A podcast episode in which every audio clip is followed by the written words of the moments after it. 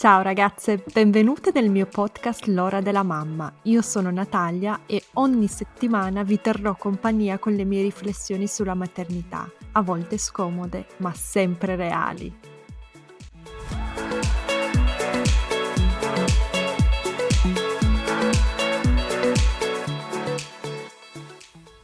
Ciao ragazze, oggi con me ho Ami e parleremo di denaro, non di denaro in generale, ma di denaro al femminile, perché Ami si occupa su Instagram e anche nella vita di soldi. Il suo profilo si chiama Pecuniami o Pecuniami, adesso glielo chiediamo e salutiamola. Ciao Ami. Salve a tutti, sì, il, mm, la pagina si chiama Pecuniami perché mi piaceva che suonasse come un'esclamazione quasi latina che stesse a significare quasi come coprimi di soldi alla Jerry Maguire. Fantastico, bellissimo. E funziona? Dimmelo subito. Speriamo che diventi un mantra, dai. E tu ti occupi, come ho detto, di denaro al femminile, giusto? Sì, io eh, su Instagram eh, ho deciso a un certo punto di mettere a disposizione delle donne che soffrono parecchio il eh, gender pay, ma anche mm, il, la questione della finanza, che è un mondo prettamente maschile. Ho deciso appunto di mettere a disposizione delle donne la mia esperienza di, di bancaria, che ormai è raggiunta a 20 anni di banca, quindi ho avuto la fortuna di avere una carriera variegata e di imparare tante cose che ho deciso di mettere a disposizione. Un giorno hai deciso apro Instagram e mi dedico alle donne che non capiscono un tubo di soldi, gli spiego le cose, più o meno così. Eh, sì, sì, più o meno è andata così, perché mh, mm, mi sono accorta che io adesso, appunto, nella mia carriera sono arrivata a un punto in banca in cui mi occupo del credito anomalo, cioè le, le aziende, le persone in difficoltà con i pagamenti. E mi sono accorta che in realtà, ah, dopo sette anni di lavoro in questo ambito, io non ho mai incontrato donne. Quindi mi sono detta, ma le donne non sono, non ho clienti in questo ufficio perché sono tutte bravissime e pagano tutti i loro debiti o in realtà perché il mondo della finanza non dà i soldi alle donne? Ho approfondito l'argomento e mi sono accorta che in realtà il problema è proprio perché le donne fanno molta più fatica a accedere al credito, quindi in realtà è proprio perché non hanno debiti. Quindi eh, ho pensato da lì è stato un salto mm. capire e, e, scoprire che eh, le donne in Italia la cultura finanziaria è estremamente eh, limitata limitata, quasi al pari dei paesi arabi. Quindi la necessità, wow, sì, wow. è incredibile, è incredibile. Eh, questo è un colpo, ragazze. Lo so, mi sono sentita male anch'io, però eh, ha fatto veramente, mi ha fatto male sentire. Davvero, è incredibile. E per di più, mh, leggendo anche i report eh, delle, delle problematiche che, che instaura questa cosa, perché una donna che non ha un proprio conto perché fa arrivare lo stipendio sul conto del marito, quando poi si separa o in una situazione di abusi, cosa fa? È ancora più legata al rapporto malato, no? Per cui tutta una serie di conseguenze si porta dietro questa, mm-hmm. questo fatto che noi donne spesso diciamo ah io non ci capisco niente oppure de- deleghiamo a altri eh, la gestione dei nostri soldi che ehm, ho ritenuto non fosse più il caso di, cioè visto che potevo forse nel mio piccolo cambiare un po' le cose, ho, ho deciso che era il caso di, il momento di, di, farlo per davvero e quindi ho aperto Pecuniami. Bellissimo, e quindi cosa hai scoperto? Perché le donne non vogliono, non investono? Perché non accedono ai crediti? Non hanno la possibilità, hanno paura? Cosa le blocca? La società o loro stesse? Ma è un insieme di cose. Allora, partiamo dal presupposto che eh, a livello appunto economico a parità di, di, livello di lavoro una donna guadagna meno di un uomo. Quindi partiamo già sul fatto che probabilmente noi donne abbiamo in mano meno soldi rispetto agli uomini e, ehm, e quindi meno soldi da risparmiare, meno soldi da investire. Sì, e questo correggimi se sbaglio, ma deriva dal gender gap, il fatto che le donne comunque vanno in maternità, si prendono cura della famiglia, corretto? Esatto, fondamentalmente noi scontiamo insitamente il, il fatto fatto che siamo per lo Stato, almeno italiano, un um, welfare gratuito Quindi noi prima o poi ci mm-hmm. occuperemo della famiglia, o per i figli o per i genitori anziani, comunque prima o poi dovremo fare delle rinunce sul lavoro e questo lo scontiamo già in anticipo nella busta paga. Fantastico, bellissimo, un paese democratico, bellissimo, non, non, so cos'altro dire. Ah, sì, in realtà al posto di essere pagati di più perché alla fine facciamo da madri, da asili, da, mm, da bali e da badanti, facciamo tutto, quindi in realtà dovrebbero pagarci esatto. di più e invece siamo, scontiamo, mm, scontiamo anche questo per di più col discorso del lockdown si sta facendo strada un nuovo elemento di discriminazione, cioè si sta rafforzando questa mm-hmm. differenza in quanto eh, il rientro dal, dallo smart working è stato molto più rapido ed è tuttora molto più rapido per gli uomini che tornano in ufficio. Perché tornano in ufficio? Fondamentalmente perché sono stufi di stare a casa e possono permettersi di tornare in ufficio. Comprensibilmente. Esatto, però anche perché guadagnando di più, se tu devi fare una scelta in famiglia su chi rimane a casa con i bambini che non hanno la scuola, ovviamente ci rimane chi guadagna di meno, quindi la mamma sol- solitamente. E quindi gli uomini tornano in ufficio, le donne lavorano ancora da casa, se tu unisci il fatto che probabilmente nell'80% dei casi il datore di lavoro è un uomo, cosa si trova in ufficio? Gli uomini, no? Quindi aumenta il cameratismo, aumenta anche il fatto, il senso di affidabilità dell'uomo rispetto alla donna che invece è a casa, che magari sta lavorando tantissimo a smart working, però è a casa, quindi non si vede. Io non volevo parlare di politica, ma io a questo punto, io vivendo a Vienna, in Austria, dove la situazione non è ideale, ma è un po' diversa da quella italiana, ho notato questa tendenza già mesi fa, cioè io ne parlavo su Instagram già a marzo ne ho detto ragazze, siamo messe male, cioè in Italia siamo messe male perché qua se gli asili chiudono la workforce femminile, quindi già le donne tendono a stare a casa perché ci sono pochi asili, perché costano tanto, eh, le mamme intendono perché preferiscono prendersi cura attivamente dei figli una volta che li hanno. Con la quarantena, con il lockdown, siamo spacciate. E mi ricordo, mi hanno detto alcune, Natalia, pensi sempre ai soldi.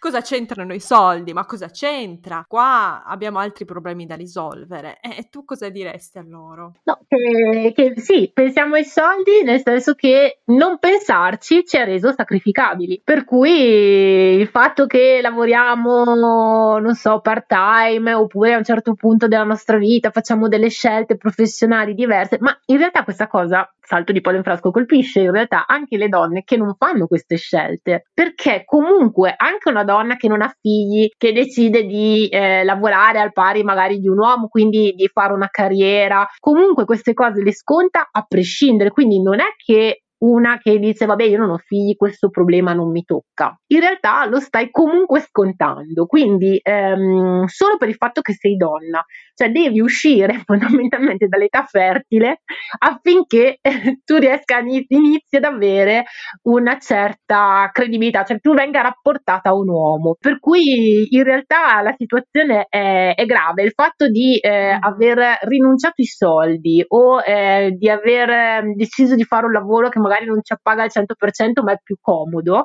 ci ha resi sacrificabili e il fatto di essere sacrificabili ci porta appunto quando c'è una decisione in casa da prendere a essere le prime a rinunciare. Quindi in realtà non è certo il lockdown, il Covid-19 è stato è tuttora una tragedia umana, però in realtà non dobbiamo dimenticare eh, i risvolti sociali che questa cosa avrà anche e soprattutto per il lavoro femminile. Sì, assolutamente. Poi guarda, nel mio caso io mi sono pure trasferita per mio marito austriaco nel suo paese, quindi capisci il risvolto della situazione. Sono otto anni più giovane di lui. Lui aveva già una carriera avviata quando ci siamo conosciuti e poi quando abbiamo avuto la nostra bambina bambina, io quando l'ho conosciuto avevo appena finito l'università e stavo facendo uno stage all'estero e, e quindi sono già partita in svantaggio, cioè in svantaggio economico, in svantaggio eh, ero già sacrificabile, cioè quando sono rimasta incinta, pur essendo possibile in Austria la paternità, quindi il congedo, nessuno neanche ha messo in conto che potesse rimanere lui, capito cosa intendo?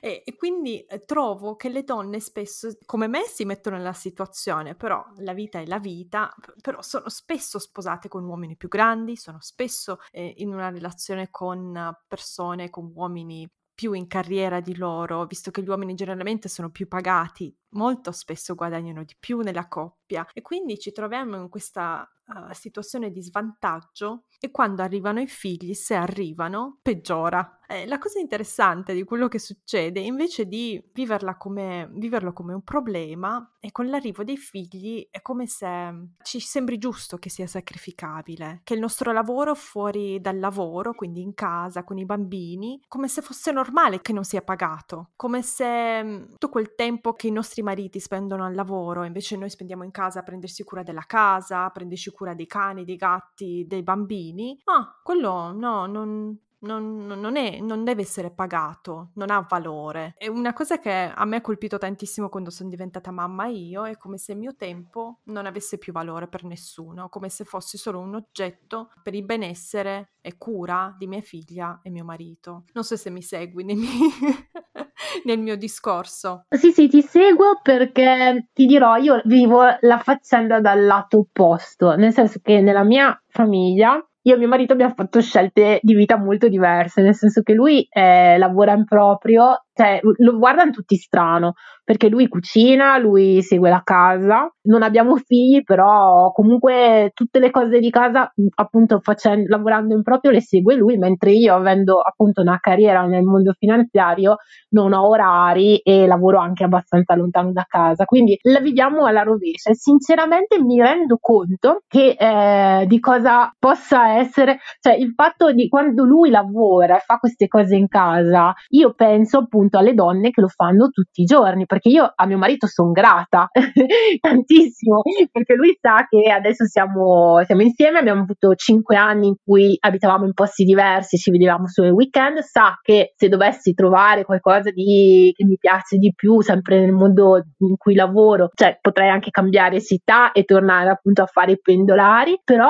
il fatto di vedere invece lui che si occupa della casa così, a parte appunto che a livello sociale è ritenuta come una cosa che veramente grida vendetta perché lui è un uomo e queste cose non dovrebbe farle, ma io invece felice di mio marito, cioè io dico veramente è un grande e, e ne sono orgogliosa, però mi rendo conto che tutto quello che lui fa in casa sono cose, cioè io do un valore perché so cosa vuol dire farle perché le ho fatte, per cui so cosa vuol dire fare, occuparsi della casa e gli do un valore, però penso alle donne invece che per le quali è scontato, cioè se io a un certo punto dicessi faccio io queste cose, sarebbe assolutamente scontato, anzi sarebbe naturale, probabilmente mi direbbero beh finalmente stai facendo il tuo dovere. Esatto.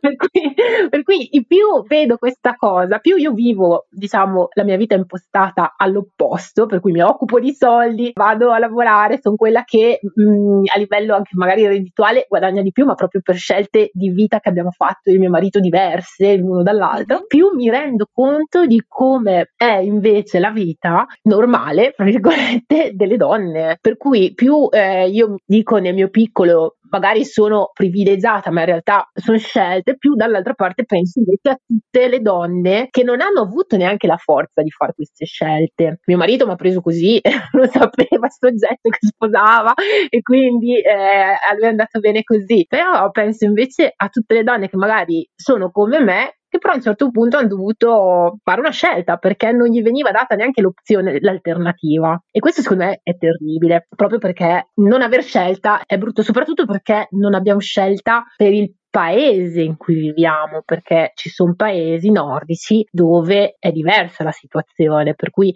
è brutto proprio perché è una questione culturale. Sì, sono d'accordo. Nel mio caso, mio marito, poi io gliel'ho detto molte volte, ce l'ho sempre detto, che per, a me non fa piacere fare queste cose, cioè non mi fa piacere, deve essere solo io la caretaker di nostra figlia, quindi sono sempre lì di pomeriggio quando sta male, eccetera, e lui invece al lavoro, non mi fa piacere essere, essere sempre quella che si prende cura della casa e il nostro quid pro quo è stato che lui mi aiuta con il mio business, che era il mio sogno, e quindi mi aiuta anche da un punto di vista economico, così io posso realizzare le mie potenzialità e io faccio questo per la famiglia. Non so se mi sono spiegata. Sì, sì, chiarissimo. Eh, ma è, è trovare un equilibrio alla fine, è trovare un equilibrio. Sì, però come dicevi tu, in Italia non è una scelta, perché in Italia spesso e volentieri non è possibile sopravvivere con un solo stipendio. No, ma ti dirò una cosa che fa ridere, scusa se ti ho interrotto, fa veramente ridere perché io lavoro con uomini, perché siamo su 10 c'è una donna, ogni 10 persone, ma magari ogni 20 dipendenti sono donne. Lavorando sempre, sono tanti anni che lavoro con gli uomini e tu dovresti sentirli, cioè sembrano dei ragazzi padre, cioè loro sembra che, eh, cioè probabilmente è una scusa bella e buona, però la scusa del devo andare a prendere i figli, ho questa cosa da fare, altrimenti mia moglie si arrabbia, devo stare con la mia famiglia, è una carta veramente giocata molto spesso. Infatti io a volte li chiamo gli dico, ma siete dei ragazzi padre? per cui per assurdo, da fuori, l'uomo è anche l'indefesso padre di famiglia che deve eh, rinunciare a delle ore di lavoro per prendersi cura dei suoi figli. Poi voglio proprio vedere cosa fanno quando, se vanno a casa. Eh, eh, sì, sì, perché adesso va di moda che i papà, non va di moda, cioè adesso i papà che non si prendono cura dei bambini non ven- vengono visti bene. Quindi anche nella società i papà devono far vedere, passano tanto tempo tempo di qualità, come si suol dire, con i bambini, con la famiglia e aiutano la moglie in casa o fanno il, il proprio dovere. Che poi lo facciano, non lo so, ma le statistiche sono abbastanza, sono abbastanza brutte in questo senso. Secondo me vanno a giocare a calcetto o a per l'aperitivo. Comunque questa è una mia malignità. Sì, comunque sai che proprio l'altro giorno un amico di mio marito mi ha detto che anche lui lavora nel mondo della finanza, a proposito, la sua capa ha un bambino di 5-6 anni e ci raccontava che lei uh, si lamentava del fatto che è single, insomma, eh, cresce suo figlio da sola, ha questa carriera enorme, è capo di un'azienda gigante e quindi si lamentava che non può, per esempio, giocarsi la carta del figlio quando deve prendere suo figlio perché è malato dall'asilo o da scuola, non so, 5-6 anni sì dall'asilo, lei de- dice sempre vado dal meccanico perché in quella posizione lì una donna che fa anche la mamma non è vista bene. Ti rendi conto? Io posso anche capirlo. A noi donne, in generale, quando si parla di soldi, di la carriera, di lavoro, viene chiesto il doppio se non il triplo rispetto a un uomo. Per cui l'uomo che dice vado a prendere mio figlio perché è malato, sembra anche l'eroe della patria che va a salvare una moglie probabilmente inetta che a farsi le unghie esatto. dal parrucchiere non va a prendere il bambino malato all'asilo. E invece la donna che dice scusate io vado a prendere mio figlio perché magari è pure una madre single è, è, ehm, è comunque una che non è in grado di organizzarsi. Perché purtroppo e questo ti anticipo già una cosa nel mondo dell'accesso al credito è statisticamente provato cioè nel senso sono studi condotti da esperti del settore e istituzioni che se una donna chiede dei soldi per la propria attività deve mostrare come merito creditizio i risultati già raggiunti. Un uomo invece viene solitamente fu- finanziato in base alla sua potenzialità, quindi in linea di massima eh, in tutto quello che riguarda eh, lavoro, soldi, tutto quello che gira intorno al denaro, fondamentalmente a noi donne viene chiesto molto di più molto di più che dobbiamo smarcarci, cioè non dobbiamo solo dimostrare di essere brave, ma dobbiamo dimostrare anche di non, eh, di non essere donne fondamentalmente, cioè di aver rinunciato alle prerogative che gli uomini ritengono siano quelle femminili, per cui figli, gestire la casa e cose di questo tipo. Sì, eh, c'è un detto inglese che adesso proverò a tradurre, ma eh, suona più o meno così, devi fare il doppio per ottenere la metà di quello che ottieni ottengono loro.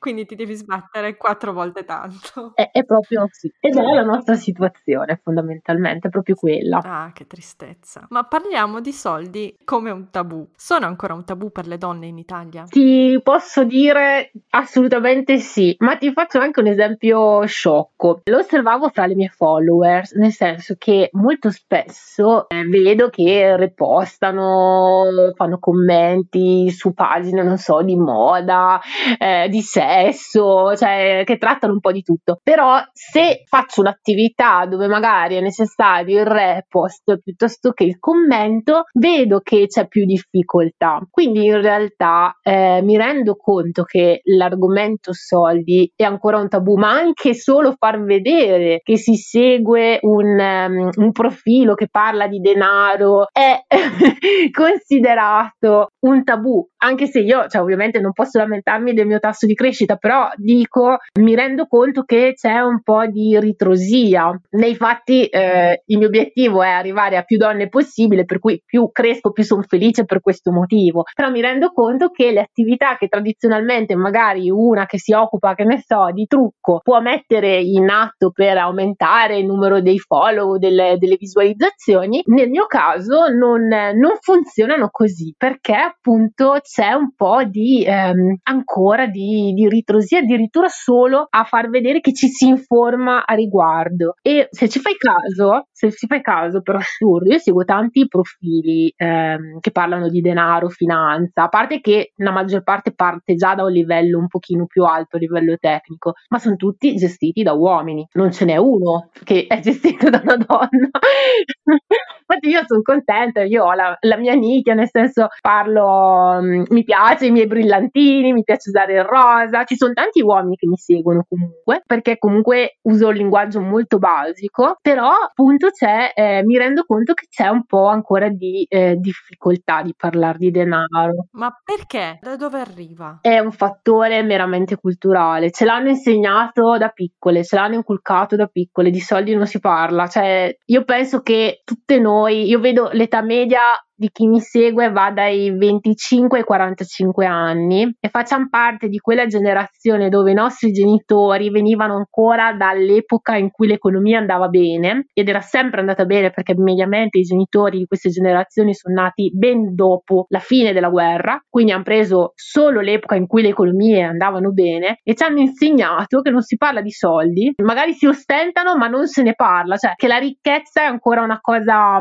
è caffona, gli arricchiti arricchiti, il concetto di arricchito, di, cioè comunque nell'educazione media delle donne è passato il messaggio che non bisogna essere volgari o maleducati, quindi ostentare i soldi uh-huh. è sinonimo di, volga- di volgarità e, e, quindi ci hanno proprio insegnato questo tabù, è proprio insito in noi, ma mentre alcuni tabù, come appunto può essere il sesso, possono essere stati rimossi anche perché c'è un mercato dietro, quindi anche il fatto che le donne eh, siano diventate acquirenti clienti di servizi, Sex strumenti, toy, sì. tutto quello esatto. Cioè è un mercato immenso che si è aperto perché prima i sex toys erano una cosa bruttissima, appannaggio degli uomini o di certi ambienti, per cui i negozi di sex toys erano nascosti dietro una tenda, dietro un capannone, adesso sono delle boutique, sono dei, era per pervertiti fondamentalmente, adesso sono delle boutique in centro dove vai a comprare tutte le cose un po' con i brillantini e ridi con le amiche. sì. eh, esatto, per cui lì c'è un mercato che si è creato. Invece rispetto al denaro non c'è un mercato perché fondamentalmente le donne guadagnano di meno, quindi sì, ci interessano i soldi delle donne, ma sono di meno, puntiamo ancora a quelli degli uomini, no? Che sono più facili anche da convincere a volte. Eh già, sì. E rispetto a quello che hai detto del tabù, mi viene in mente una cosa che ho raccontato su Instagram di mia, di mia figlia. In pratica durante il lockdown abbiamo incontrato fuori dalla casa, sulla strada praticamente un vecchio vecchietto con la mascherina e tutto, non vi preoccupate. E mia figlia l'ha fermato e ha iniziato a chiedergli come fa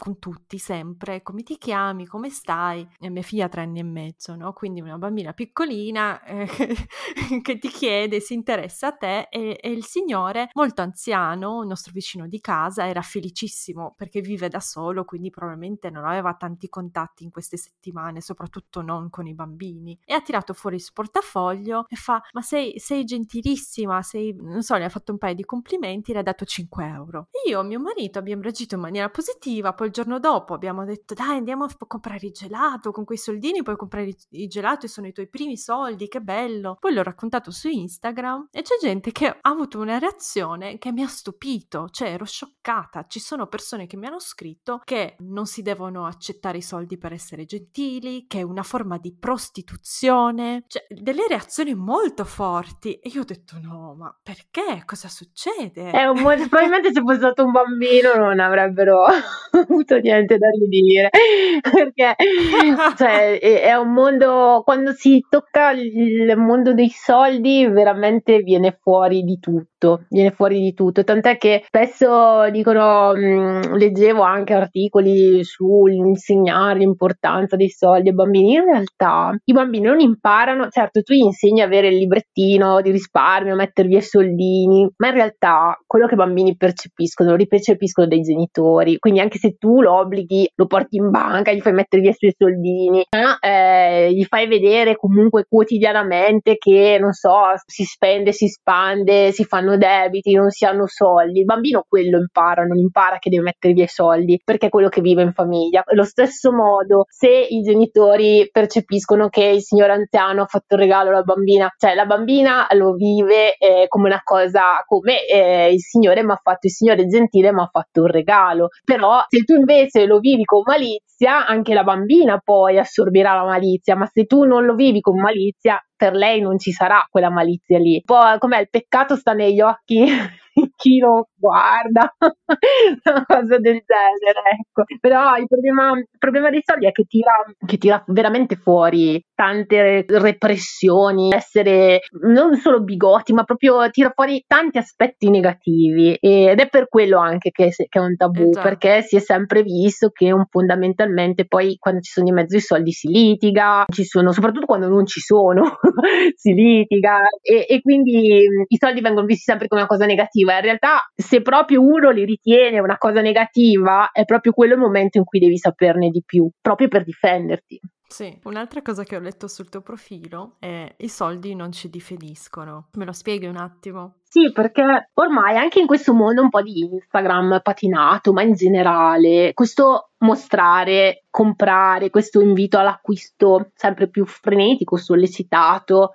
e sarà sempre di più adesso che l'economia deve ricominciare a girare. Questo um, ostentare, no? Penso anche alle influencer, c'è chi va orgoglioso del fatto che questo me lo sono pagato, non me l'hanno regalato, però in realtà eh, fanno passare il messaggio che c'è sempre stato in realtà che ehm, se tu non hai soldi sei un fallito. In realtà le cose non stanno così. Io dico sempre i soldi sono come le onde del mare vanno e vengono e non ci puoi far nulla almeno nei limiti. Nel senso che tu puoi impegnarti strenuamente anche in certe situazioni a migliorare il tuo stile di vita, a migliorare le tue entrate, però se ti succede qualcosa, cioè non è che sei un fallito, ti viene una malattia, c'è un imprevisto in casa, cioè ci sono tante cose che possono succedere e ti possono lasciare al verde, non per questo tu sei un fallito. Io che lavoro con chi non paga, stimo di più chi si impegna e cerca di restituirmeli di chi scientemente non ha già a priori intenzioni di darmeli. C'è stato una volta un cliente che mi ha guardata e mi ha detto proprio in faccia io non ho intenzione di cambiare il mio stile di vita per ridare i soldi alla banca. Ecco, io dico, questo, cioè, lui fuori era una persona, un personaggio stimato e quant'altro, io, per me questo era un fallito sinceramente, perché tu stai rubando, perché ovviamente i soldi ti sono stati dati per un certo motivo e, e tu hai detto che li avresti restituiti. Ma non sono tu tuoi. A... Esatto, non sono tuoi. Quindi in realtà eh, il fatto di cadere nel circolo vizioso, che io spesso faccio anche paragone del, del risparmio come stare a dieta, la stessa cosa, fuori di vedere tipe super magre, super bellissime, tu ti deprimi e dici io non sarò mai così, allora sono una fallita. Allo stesso modo questa ostentazione gestione della ricchezza, io ho i soldi. Molto spesso mi scrivono ragazze, ah, io ho risparmiato un sacco di soldi. Brava, però cioè, non è che ti faccio un monumento o ti reposto perché tu hai messo via dei soldi, perché eh, lo fai per te, non lo fai perché gli altri ti dicono che sei brava. E soprattutto non deve essere un messaggio frustrante per chi in quel momento magari non ci riesce. Sì. Tu consigli di risparmiare? Allora, il risparmio ha più valenze. Diciamo che nel mondo odierno, soprattutto in Italia, dove siamo in un paese che non ha welfare e ce ne siamo accorti col Covid, dove hanno dato i 600 euro a marzo, poi quelli di aprile non sono ancora arrivati in maggio, per fare un esempio, è necessario avere dei soldi da parte per affrontare i rovesci. Per cui io non sto dicendo che l'ambizione di una persona deve essere avere tot mila euro in banca. ma deve quantomeno, cioè deve, è auspicabile che, si, che in un momento della propria vita, perché per fortuna abbiamo tanti anni da quando si inizia a lavorare a quando magari c'è bisogno, di mettere da parte dei soldi per garantirci quello che lo Stato non ci darà come può essere una pensione, per cui un fondo pensione, oppure fortunatamente la sanità funziona perché non possiamo, non siamo come in America, per cui non è che dobbiamo risparmiare i soldi perché se devo fare, che ne so, mi devono togliere le tonsille, vado in rovina, però diciamo che... O l'università. Ecco, o, l'università. per cui diciamo che l'importante, il, diciamo il livello minimo di risparmio dovrebbe essere quello che ti permette di far fronte a eventuali situazioni a cui il welfare italiano non può far fronte. Uh-huh. E invece alle donne cosa consigli? Immaginati una donna che vive con marito e figli, qual è il tuo consiglio così, su due piedi? Quanti soldi dovrebbe avere da parte? Dovrebbe averli? Allora, eh, dipende da come è gestita la coppia, nel senso che anche qua eh, ci sono situazioni e situazioni, eh, ci sono coppie scientifiche, le chiamo io, dove ognuno ha i suoi soldi e poi fanno i conti e si conguagliano, diciamo, oppure dove ognuno contribuisce in percentuale a quanto guadagna, così chi guadagna di più contribuisce di più alle spese della famiglia. Ci sono coppie invece, ma anche perché magari anche le entrate sono quelle che sono, dove eh, le chiamo due cuori in una capanna, cioè dove è tutto mescolato, cioè non è che c'è questo mio, questo è tuo, tanto abbiamo talmente, tra virgolette, pochi soldi che riusciamo a pagarci tutto, quindi non è che eh, questo mese ho 100 euro in più io ci pago la bolletta, il mese prossimo tu ci paghi. E quello che avanza andiamo in vacanza. Esatto, un po' dalla, da come è strutturata la coppia. È ovvio che se sia che si segua una strada o l'altra, per cui che il risparmio sia tuo individuale o che sia a livello familiare, perché poi queste coppie magari mettono da parte i soldi tutti insieme, è importante che ci sia un minimo di autonomia e come un minimo di autonomia intendo anche solo avere il tuo conto corrente o avere il tuo bancomat o avere la tua carta di credito perché certo se poi riesci a mettere da parte dei soldi ovviamente mettere da parte dei soldi a seconda anche appunto di come è strutturata la famiglia è importante però è importante sapere anche solo dove vanno i soldi in casa perché col fatto che io contribuisco un po' di meno col fatto che tanto non ne abbiamo quindi li mettiamo tutti nel calderone e poi paghiamo facciamo tutto quello che si può. Questo non significa demandare all'altro la gestione delle cose. Questo è importante. Per cui se non riesci a risparmiare, se non hai un gruzzoletto da parte, se non hai un barattolo con dentro e le banconote da 5 euro nascoste in fondo alla cucina, non è un problema. Però non demandare la gestione dei soldi, perché poi è stantissimamente provato che noi donne siamo più brave. Per cui in realtà controlla sempre. Però torniamo alla tua definizione, ci stavo pensando sul mio esempio, eh, i soldi non ci definiscono definiscono. Io che sono cresciuta in una famiglia di operai, in un quartiere operaio di Torino, pensa, sono cresciuta con l'idea che i soldi mi definissero, mi definissero in una maniera potente, cioè che ci fossero nella vita semplicemente delle cose che per me erano off limits, quindi non le potevo raggiungere. Per esempio, io volevo imparare inglese al liceo, le mie amiche potevano permettersi magari un, un, viaggio in Australia, negli Stati Uniti o in Inghilterra d'estate per imparare l'inglese. Per me quello era proprio limits, non potevo neanche, cioè non potevo nemmeno sognarlo, no? E quindi sono cresciuta con questa idea che, ok, ci sono persone, ci sono persone. Io ovviamente facevo parte della categoria più bassa e mi definivo, mi autodefinivo con questa mia provenienza, no? Noi, persone come noi, persone come me, certe cose non le possono fare. E mi ci è voluto tanto, tanto lavoro su di me, poi mi ha aiutato tantissimo mio marito, non perché lui provenga da una famiglia ricca, ma proprio perché lui era già più grande di me quando l'ho conosciuto e mi ha detto una frase che mi ricorderò credo per sempre, avevo 25 anni, e lui mi fa, tu ti preoccupi troppo per i soldi, puoi sempre farne di più. Io l'ho guardato e ho detto, come sempre farne di più? Cioè per 25 anni i soldi non sono mai stati abbastanza, adesso tu mi stai dicendo che i soldi si possono fare di più, ma cos'è? Magia, no? Quindi quando tu dici non ci definiscono, dico ah, cavolo, e invece sì, cioè sotto un certo punto di vista sì, poi devi lavorare te, magari uscire un po' dalla tua definizione, lavorare su te stesso per perdere da questa definizione che ti sei messo questo cappotto, no? Da povero, da ricco che ti sei messo addosso. Cosa ne pensi da questo punto di vista? Beh, che io, io posso farti un, esempio simile simile, però eh, diverso, nel senso che anche io ho vissuto in un ambiente dove appunto non, non c'erano tanti soldi. Eh, mio papà è mancato che ero piccola, ci ha cresciuto mia madre, però io ero la sorella maggiore, quindi volevo fare l'università, volevo anch'io imparare le lingue, volevo viaggiare per il mondo, ma non potevo fondamentalmente perché ho iniziato a lavorare ancora prima della maturità e poi ho iniziato a lavorare in banca a 20 anni, quindi mh, subito dopo il diploma ho avuto la fortuna di essere assunta per lavorare in banca. Ma ehm, come ho fatto? In realtà anche io volevo imparare le lingue e subito dopo eh, il primo semestre di università, dove io appunto già lavoricchiavo, per cui non potevo fare l'università che volevo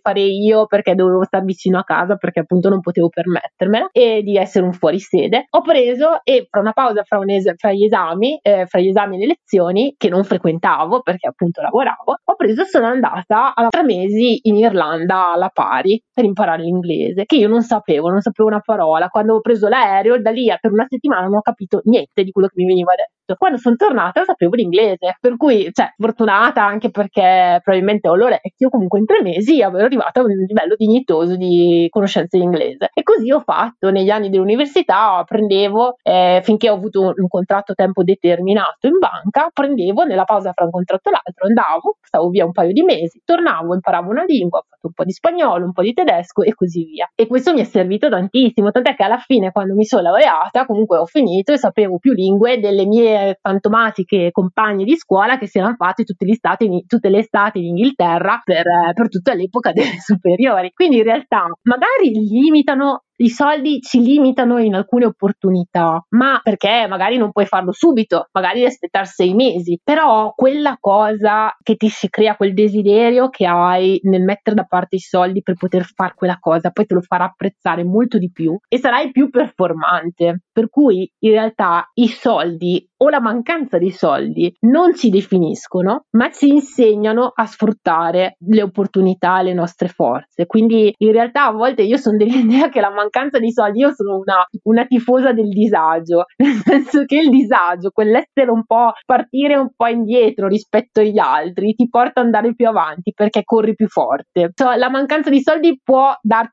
una spinta, non deve essere visto come una cosa negativa, perché appunto è vero, ha ragione tuo marito, il tuo compagno a dirti, si può sempre guadagnare di più, perché quando non li hai inizi a pensare a come fare ad averne altri. Se una volta soprattutto che magari è già limitato tutte le spese, io spesso parlo del budget e dico adesso sforbiciatelo, perché è più facile ridurre le spese piuttosto che aumentare le entrate, soprattutto in Italia. Però in realtà si può anche arrivare a un certo punto e dire va bene, io ho sforbiciato tutto, a questo punto se voglio che cambi la situazione devo aumentare le entrate e quindi inizi a pensare come fare aumentare le entrate. a me questo, il secondo punto piace molto di più in realtà. Sullo stile di vita non sono molto a mio agio a, ad abbassare insomma i miei standard, ma sul aumentare, insomma, potenziare le mie idee, guadagnare di più, fare di più, quello sì, questo sono I'm a fan.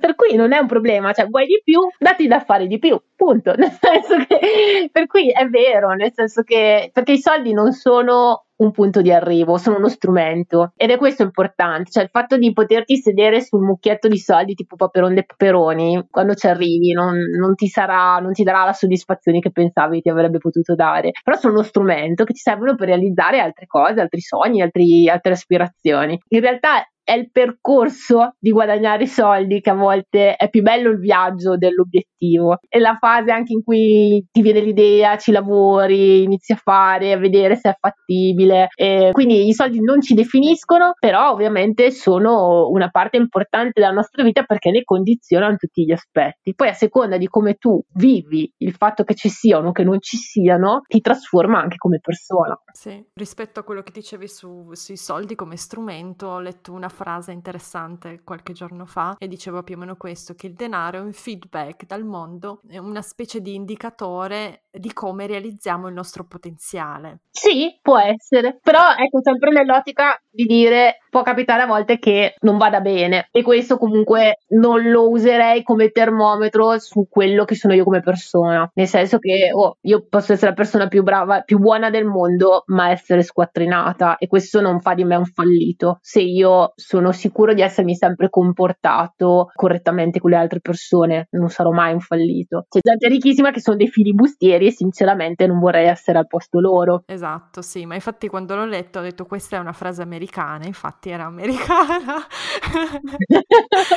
non credo che in Italia la pensiamo così, non è esattamente quello il valore che diamo al denaro, alla ricchezza. Ma anche perché è più difficile in Italia di far soldi in base al proprio potenziale rispetto in America. Esatto, sì, cioè in America è molto più facile aprire un business e tutte queste cose, in Italia come sappiamo è più difficile. Puoi avere le più grandi potenzialità del mondo che non è detto che tu in Italia riesca a esprimerle, quindi è un po' diverso rispetto all'economia americana. Torniamo ai tuoi punti, quindi il punto numero tre, è, tu dici non è vero che non ci capiamo niente di soldi, quindi secondo te c'è questo pregiudizio sulle donne che non capiscono un tubo di soldi e invece secondo te non è vero? Non è vero, perché noi donne abbiamo questo problema fondamentalmente, che non ci riteniamo esperti di qualcosa finché veramente non siamo super esperte. Diciamo che gli uomini da un certo punto di vista sono un po' più superficiali di noi, nel senso quando parlano di calcio ce ne sono alcuni che non sanno assolutamente niente, però stanno lì, parlano, disquisiscono. Noi non ci metteremo mai a parlare di calcio se non ci fossimo prima documentate bene. Quindi in realtà a volte non ci buttiamo in cose perché non le riteniamo, non riteniamo di essere abbastanza pronte, quando in realtà lo siamo molto più della media. Ci abbiamo un sindrome della prima della classe. Quindi in realtà le donne, ma anche perché fondamentalmente anche a livello antropologico è la donna che sistemava le provviste, si occupava della casa, in realtà hanno una mente più portata a gestire il budget, a capire vedere eh, alcuni aspetti dei, dei, soldi. Gli uomini spesso sono un po' più anche superficiali nelle cose, magari dice bene e quindi eh, sembrano chissà che geni della finanza. In realtà no, sono, sono solo soggetti che si buttano di più. Quindi, cioè, io sono stata per tanti anni direttrice di filiale e ho avuto poche donne clienti ed è un peccato perché le donne venivano per il marito, non so, la moglie dell'artigiano veniva, aveva tenuto lei i conti, però era il marito con l'attività, lei versava solo gli assegni, ti diceva cosa c'era da fare, non so, la commessa che si occupava casse, della cassa del negozio, per cui in realtà lavoriamo con i soldi tutti i giorni, ma non c'è sopra il nostro nome e quando c'è sopra il nostro nome andiamo in tilt, quando invece magari fino a 5 minuti prima abbiamo gestito un'attività senza rendercene conto. Abbiamo paura delle responsabilità o oh, è una cosa culturale adesso mi è venuta in mente un'altra cosa della mia vita. Ti giuro, non ho cent'anni, ma ho tutte queste storie, boh, che io qualche anno fa, no, già parecchi anni fa, credo 5-6 anni fa, ho fatto questo corso a Torino con una fondazione universitaria sull'imprenditorialità. Eravamo più o meno 10 maschi e 10 femmine in questo corso. Abbiamo passato competition abbastanza difficile, siamo entrati tutti e alla fine potevamo vincere una borsa di studio per fare un tirocinio all'estero su 20 persone, le persone che, sono, che hanno vinto la borsa di studio, tutti uomini, tutti ragazzi. E non erano assolutamente più bravi in inglese perché il corso era in inglese, non erano assolutamente più preparati, erano solo maschi e si buttavano di più. Ti giuro che anch'io ho fatto parte di quella uh, categoria che poi non ha... Io avevo questa richiesta per la borsa di studio, mi mancava un passo, ma qualcosa mi aveva bloccato e sinceramente mi aveva bloccato che fossi veramente l'unica ragazza che lo faceva. E da lì, e mi ricordo che mi sono detta, mi sono sentita così stupida quando è successa questa cosa qua, quando ho perso questa opportunità. Ho detto mai più, mai più io mi farò spaventare dal fatto che sono l'unica donna ad alzare la voce, a parlare, a fare una cosa, a fare un passo. Mai più, cioè mi sono proprio promessa che non, non, non sarà mai più un problema per me. E però eh, l'ho notato proprio, eh, è stato quasi un esperimento sociale ed era così triste e così ovvio allo stesso tempo. Guarda, io ti posso dire, sono stata tacciata da un'altra donna, il fatto che io a un certo punto non mi ricordo a proposito di cosa, dicessi vabbè, però io faccio un lavoro che, dove non ci sono altre donne. E lei mi ha detto il fatto che tu ti dia valore in senso negativo, nel senso che eh, se l'unica a farlo e le altre donne non lo fanno, non è una cosa bella, cioè comunque non ti valorizza di più. Ma sinceramente io so quante volte avrei voluto dire di no, avrei voluto restare un passo indietro insieme a tutte le altre e invece mi sono detta ma chi se ne frega vado. E, e lo so e so quante volte mi è costato di auto prendermi a calci per andare avanti, per mettermi alla stessa altezza di un uomo e dei miei colleghi che appunto sembrava ne sapessero più di me e invece in realtà erano solo più brillanti. Per cui in realtà il fatto di dire sto aprendo una strada, sono una delle poche donne che fa questa cosa, eh, per me è motivo di orgoglio mio personale, ma so anche che sono in un terreno inesplorato dove conta il fatto che sia una donna, nel senso che comunque quello che faccio io lascerà un'impressione per le donne a venire, nel senso che se mi comporto male, allora le altre avranno vita grama, se invece riesco a far bene, magari potranno esserci più donne al posto mio più avanti e, e dall'altra mi rendo conto che in realtà come quando dicono ah, ah, ha fatto la maratona è arrivato ultimo. Non è arrivato ultimo è primo rispetto a tutti quelli che sono rimasti sul divano. Cioè per cui sì. in realtà certo che non è una competizione con le altre donne però il fatto che tu abbia fatto una cosa che magari le altre donne non hanno avuto il coraggio di fare devi dirti sì cavoli l'ho fatto ho rotto l'ennesimo vetro. E così vado avanti. Quindi quella rabbia che hai sentito quella volta che ti sei data della stupida per non averlo fatto. Tienila lì perché verrà il momento in cui ti servirà, ti tornerà utile per non fare lo stesso errore. Eh già, sì. Comunque è stato veramente un momento che mi ricorderò per sempre. e siamo arrivati agli ultimi due punti. Allora, i soldi non sono una cosa da uomini e gestire i propri soldi non vuol dire essere avidi. Di cosa vuoi parlare per prima? Beh, sui soldi che non sono una cosa da uomini sarò veloce, nel senso che l'abbiamo già detto, effettivamente è solo un'invenzione maschile, tante cose sono gestite dai uomini così con una forma mentis maschile, però in realtà sono dell'idea che noi donne siamo delle ottime amministratrici e quindi eh, è solo il momento di darsi un calcio e, e buttarsi nell'arena. E il fatto dell'essere di gestire i soldi non è essere avidi, è sempre il ritorno a quell'idea del fatto che ci è stata inculcata un po' dai genitori, un po' secondo me anche l'educazione, probabilmente anche lo sfondo un po' religioso del, dell'Italia cattolico che, che, si, che impregna l'aria comunque italiana. E anche le nostre, nostre generazioni che comunque siamo cresciuti più o meno tutti in questo tipo di ambiente, perché ovviamente negli anni passati l'oratorio piuttosto che erano realtà molto significative nel tessuto sociale, cosa che adesso hanno perso sicuramente. Quindi il fatto di, di sentirsi avidi in realtà non è avidità, cioè è il momento di rifiutare il concetto di avidità, perché se poi io mi, mi dovessi davvero sentire avida perché ho fatto qualcosa per i soldi, probabilmente parlavamo eh, di karma, se dovessi mai avere il sospetto di, fatto, di essermi comportata con avidità, probabilmente cercherei di bilanciare il karma facendo qualcosa di buono. Io non penso che sia avidità e non sia giusto essere tacciati di avidità. A me quelli che fanno tanta paura sono gli avari, ma perché essere avaro è uno stile di vita e quindi rifuggo l'avarizia perché l'avarizia è un altro discorso. Il voler gestire i propri soldi e curarsi dei propri interessi finché non vai a ledere in maniera scientemente qualcun altro è educativo. È...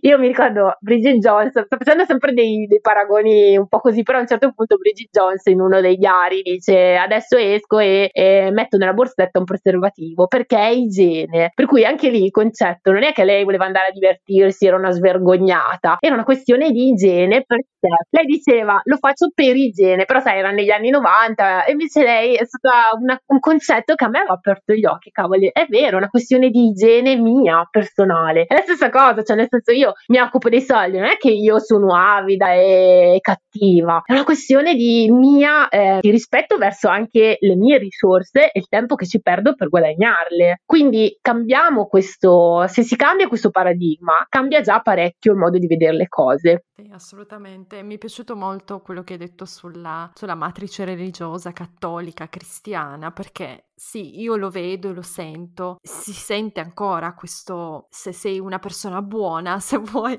guadagnarti un posto nel paradiso, devi dare via tutti i tuoi soldi in pratica. e invece se sei uno che sta attento ai soldi o sta attenta ai soldi, eh, sicuramente sei un po' cattiva o hai dei piani un po' malvagi nella vita. Esatto, oppure ci sono paesi nordici soprattutto dove ci sono altre forme religiose che vedono invece il fatto di avere i soldi, vuol dire che comunque vuol dire che sei ben visto dal, dal cielo, no? Quindi il fatto di ostentare, io mi ricordo un'amica svizzera che mi diceva qui piuttosto mangiano le patate, però vogliono la macchina bella o vestirsi bene, perché comunque vuol dire che se tu sei ricco vuol dire che sei stato, fra virgolette, benedetto da Dio, quindi sei una persona migliore rispetto ai poveri, perché in realtà i poveri sono proprio sfigati e non hanno, scusa il termine, e comunque non hanno avuto questa benedizione. Quindi ostentare la ricchezza voleva dire ostentare anche il fatto di essere ben voluti anche altre sfere. Quindi è proprio un fattore meramente culturale soprattutto nostro. Sì. Bene, grazie Ami. Dove ti possiamo trovare? Su Instagram, eh, su Pecunia, mi direi che è il modo migliore per trovarmi e per contattarmi se ci sono dubbi o domande. E hai qualcosa da consigliarci? Un libro, un film o un video YouTube se vogliamo iniziare il nostro percorso di abitudine, insomma, distruggere i tabù riguardo i soldi? Ma io non voglio essere autoreferenziale, però diciamo che già iniziare dalle mie stories, proprio lì si parte base base, a livello basico zero, quindi si può iniziare lì. Poi dopo quando si va, ci si evolve, ci sono tantissime cose, c'è un mondo sterminato. Bene, grazie mille per il tuo tempo, ti saluto, ciao. Grazie a te per l'ospitalità, grazie mille. Wow, siete arrivate fin qui! Spero che questa puntata vi sia piaciuta e aspetto i vostri feedback. Potete scrivermi su Instagram o mandarmi un'email. Tutte le info sono nella descrizione. Non vedo l'ora di sentire cosa ne pensate. Ricordatevi di schiacciare il tasto segui in modo da non perdervi le puntate future. A presto e grazie!